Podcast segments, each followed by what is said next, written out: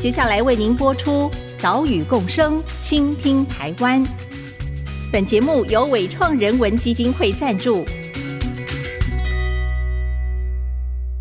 听海洋的呼唤，听森林的絮语，听田野的吟唱，听见这座岛屿的声音，说出和岛屿对话的故事。岛屿共生，倾听台湾。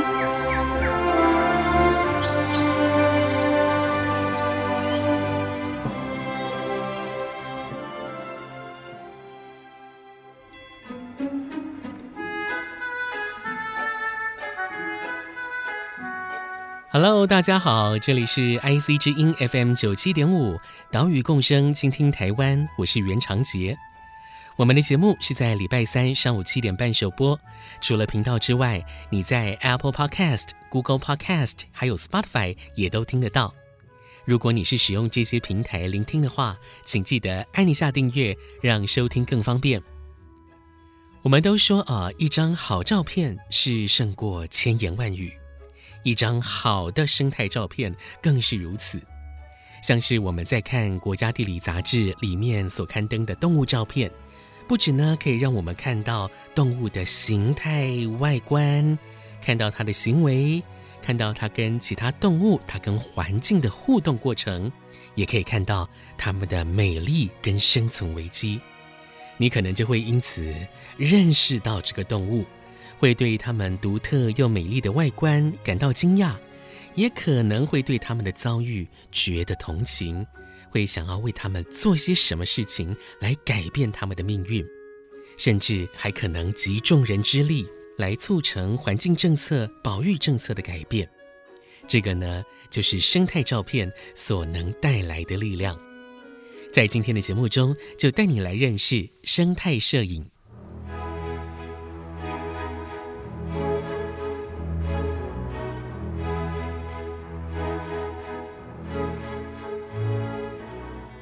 什么是生态摄影呢？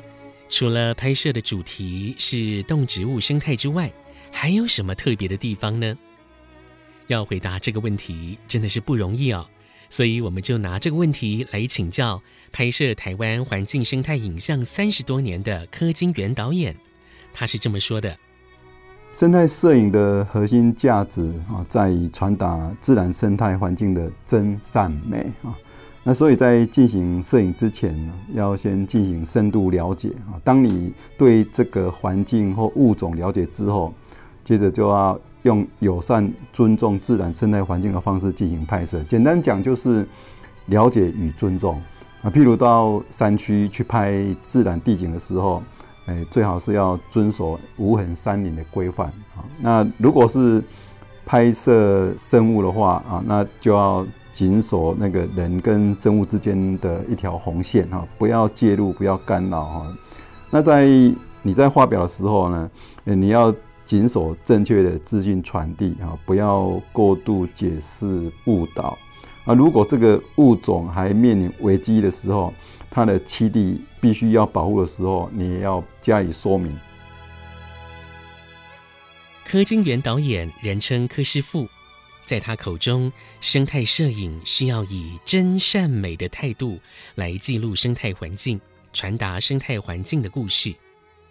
当中的“真”是要真实，不造假，不扭曲；“善”是拍摄的过程要对动物跟环境友善，要拿捏好拍摄者跟被拍摄者之间的红线。最后呢，才是美。好，也就是说，要先有真善，最后才谈对摄影作品的美学追求。这样的说法是以更高的原则层次来看生态摄影。但是，对拿起相机的摄影者来说呢，生态摄影是一种媒介，是一种工具，让我们可以对所处的世界，对这个世界的万事万物有更深的认识。来听《国家地理》杂志的特约摄影师陈玉文的分享。我自己觉得我最开心的一件事就是所谓的生态摄影。那为什么会这样开心呢？其实应该回归到我当初，我第一个大学是念社会工作的。我毕业之后，因为喜欢摄影，才到去插大念四星。嗯，所以那时候在我的印象里面，什么叫生态摄影？我就是可以拿着相机跟我爸妈讲说我要去拍作业，所以我四处去玩，四处去放荡。然后我觉得生态摄影非常非常快乐。然后为什么会这么快乐呢？其实我觉得我虽然是一个农家的小孩，可是我对生态一窍不通。我印象很深刻，是我在台北市念高中的时候，在学摄影的时候，我对什么虫、什么蝴蝶都不懂，然后我就从照片里面一只蝴蝶、一只蝴蝶慢慢的认、慢慢的认，所以。生态摄影这一块有点像是我自己的一个很重要的搜寻工具，它让我对于这个世界有重新的认识、重新的了解。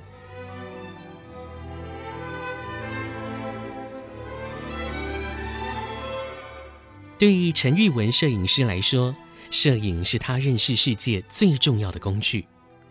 他不只拍生态，同时也拍人像、拍城市、拍地景、拍商业摄影。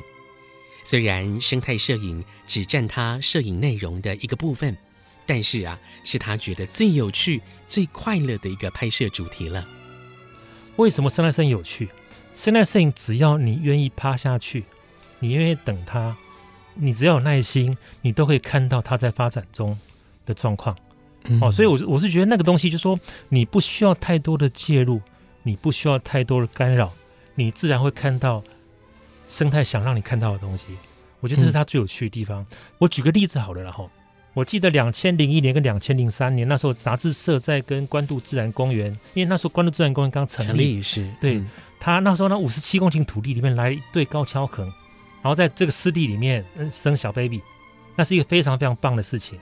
所以那时候关渡自然公园要成立，杂志要跟他做这个事情，自然而然就找我去。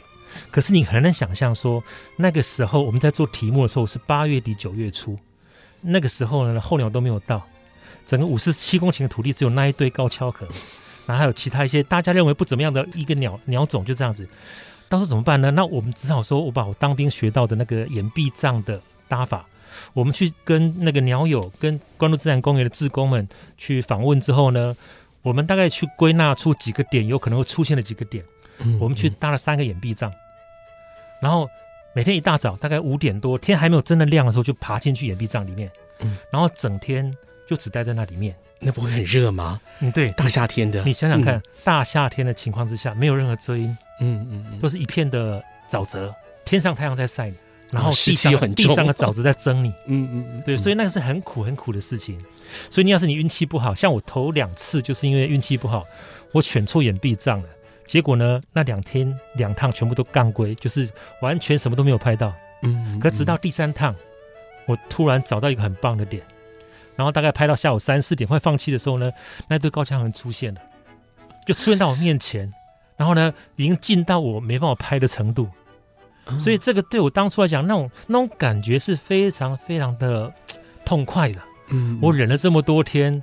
我们当初用就是花了很多时间去找它可能出现的地点，包括从访谈，包括从那个一些相关的资料去搜寻，就我们赌对了，我们猜对了。嗯，嗯，我觉得那个比中乐透还爽。对，所以我觉得我认为说，其实生态摄影领域来讲，它基本上，假如说你用我们这种不干扰的方式去做，是很苦的事情，然后环境非常非常恶劣，你甚至半身都泡在泥水里面都有这个可能。嗯嗯，可是那种快乐是大概。你找不到快乐。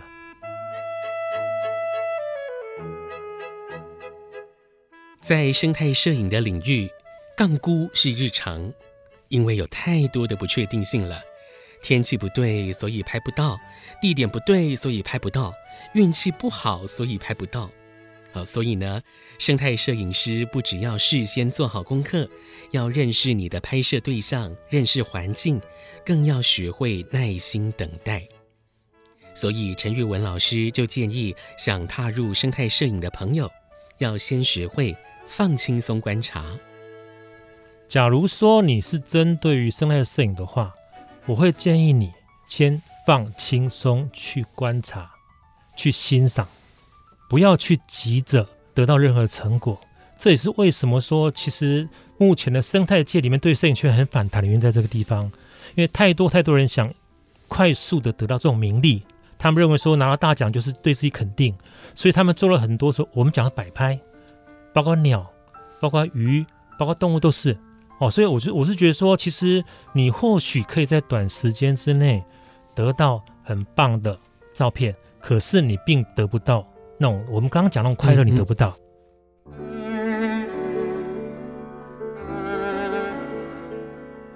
现在国家地理频道正在举办二零二二国家地理台湾摄影大赛，分为成人与青少年两组。成人组除了原本既有的人物、地方跟自然这三个主题之外，今年还新增了生态永续主题，是以五张照片作为一组作品来说一个环境或生态的故事。征件是到三月十八号为止。同时，国家地理也举办了三场大师论坛，让我们可以更深度的来认识生态摄影。来听国家地理频道副总经理刘念祖的介绍。国家地理摄影论坛里面的大师分享啊，一直是摄影迷关注的亮点。今年我们呈现了海陆空的摄影专家，那么来分享他们的创作的生涯，以及呢精选作品里面的故事。在空的方面呢，我们是邀请国家地理空拍大师 George Simon 来分享他意外成为一个纪实的摄影师。那后来晋升成为国家地理摄影师的生涯的历程。那 George 呢，曾经来台湾拍摄过，所以也分享他从空中拍摄台湾的渔场以及农田的景观，还有特殊的观察。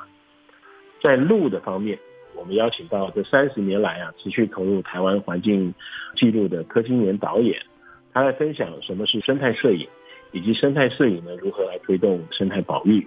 那同一场的论坛也邀请到伟创人文基金会的周文林执行长来分享伟创呢在生态复育过程中的观察以及呼吁。海的方面，我们邀请水下摄影师 Yoko Summer。那 Yoko 呢是台湾人，但是透过他对于水下摄影的热情啊，他也片访拍摄了各国海底的美丽的生态。在这个论坛里面，除了分享他与水下生物近距离的亲密接触以及精彩照片里面的故事之外，他也语重心长的分享了他在海平面下所观察到的呃海底生态的美丽与哀愁。关于今年的国家地理台湾摄影大赛与论坛的报名，有兴趣的朋友可以上网搜寻国家地理的官网。下一段节目再来带您了解生态摄影的魅力所在。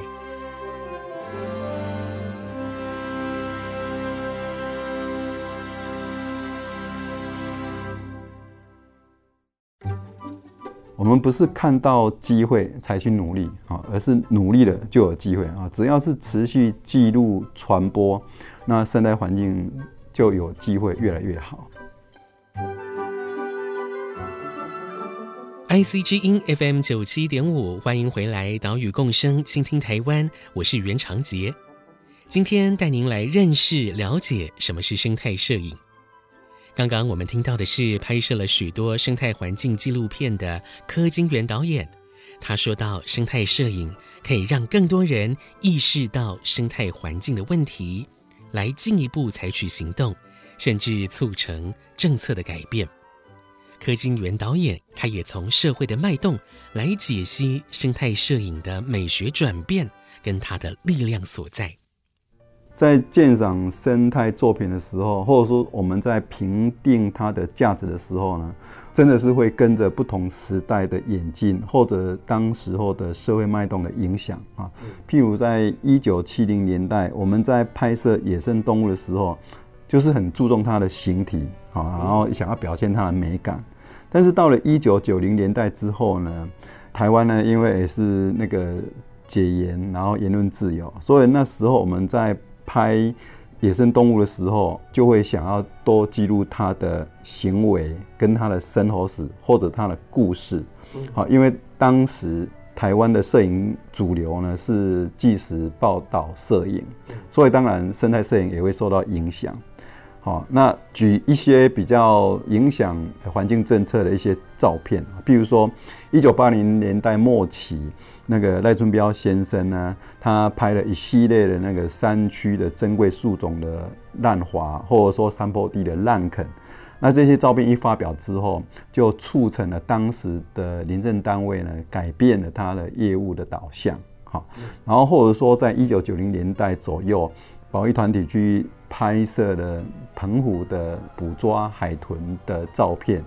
那当他公布之后，也引起了很大的讨论。那台湾呢，就开始进行那个海豚保育的工作，哈。所以我们在不同的时期，然后然后看到不同的照片，它对于当时的环境或对于某些国家，它的保育政策造成影响。那我我觉得这个是拿起相机的朋友呢，可能也要去思考了，它可能达到了某些的可能性。生态摄影是小小的一张照片，但是任重道远。我们请柯金元导演回过头检视他的摄影作品，是不是也因为他的人生历练，或者是因为整体社会的需要，因为环境以及科技的进步，他的镜头语言也有所不同呢？我早期会迷恋摄影创作，就是喜欢自然生态环境的美丽与壮阔嘛。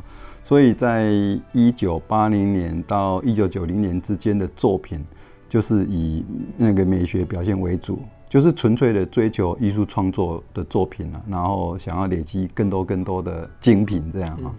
那到一九九零年之后呢，我我就发现那个台湾的环境问题越来越多，但是受到关注的却很少哈，所以呢，我就。诶，转用报道摄影的形式去表现自然生态环境的议题，当时就是当然是以环境资讯提供，然后揭露问题、监督政策或批判环境污染者啊。那当然那时候的照片就感觉好像比较生猛有力 哈。那两千年之后，因为电子媒体成为主流哈，那。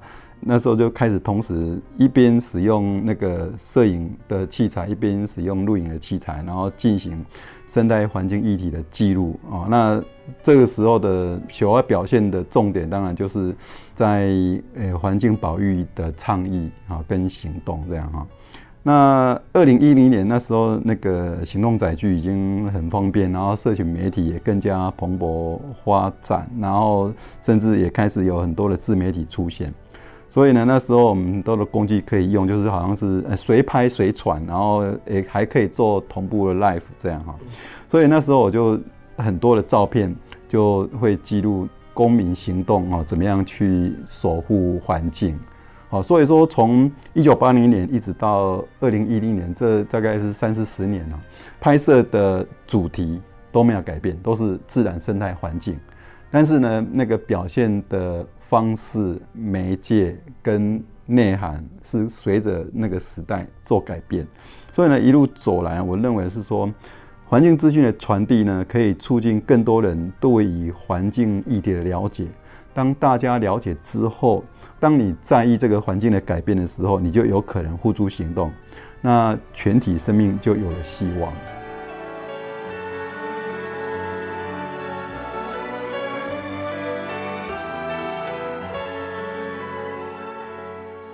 日本人把照片翻译为写信啊，写真，可以看到照片的见证性是无与伦比的。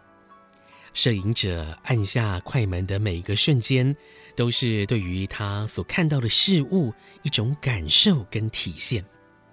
就像是法国的哲学家、文学家罗兰巴特所说的：“摄影师的超人之处，不在于能见人所未见。”而是他正好身临其境，这一些身临其境所诞生的照片，经过了挑选，经过了编辑的架构，最后组合成一个主题，说出了一个故事，让看照片的人会感动、会思考，甚至会行动。陈玉文摄影师也提供想参加摄影大赛的朋友做好摄影照片故事的三个建议。很多的故事是很难用一张照片呈现整个故事的。可是对于生态图片故事来讲的话，你必须用五张不一样的图片来把这个故事完整的呈现。这的确需要一些经验。然后我可以提供一些可以参考的方式来跟各位建议。首先呢，第一点呢，就是说你的照片不要五张照片都是所谓的同一个面相。什么叫面相？所谓的面相就是一个叙事事情的可能方向。比方说，你今天想讲关渡好的话，关渡的自然公园里面，它的面相绝对不会只有一种鸟类，它是由地景、有人、有鸟、有生态构成的。嗯，所以假如说你的图片故事能够有更多的面向，你的图片故事自然而然会更生动。然后第二点呢，我会建议说，假如你想把图片故事拍好，我会建议你尽量的，你的五张照片里面能够大景、中景、小景的穿插运用。图片故事里面最忌讳就是说中景，就从到尾都是中景来讲一个故事，嗯，那个张影像的呈现会比较枯燥，所以我会建议说，你可能要考虑尝试着用大景、中景、小景的穿插，来让你的图片故事更有趣一点。那第三点呢，你可能要慎重的安排照片的出场顺序，也就是说，你想让评审看到的第一张照片是什么，你必须把这个排序控制好之后，你才能知道说评审能够了解到你想表达的那个故事的意涵。嗯。所以以上这三点呢，可能是大概做好图片故事最基本的三个要点。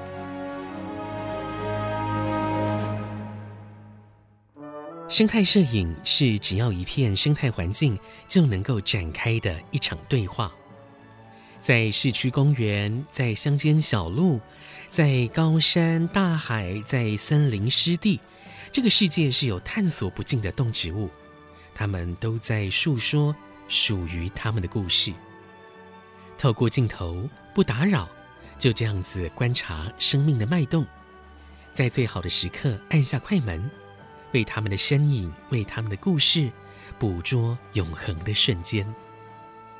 岛屿共生，倾听台湾。我们下礼拜再见喽，拜拜。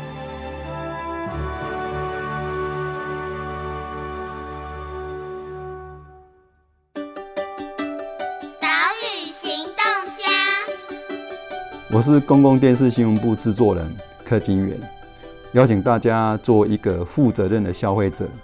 当你在进行每一笔消费的时候，你先想一下，你的这笔消费会不会让某一种物种受苦，或者助长了污染厂商继续破坏环境？我们一起以消费行为来保护环境。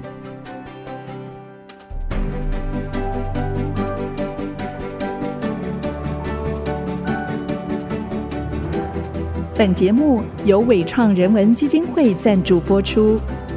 伟创人文基金会秉持永续的经营承诺，邀请您一同为这片土地发声，促进人与自然的平衡与和谐。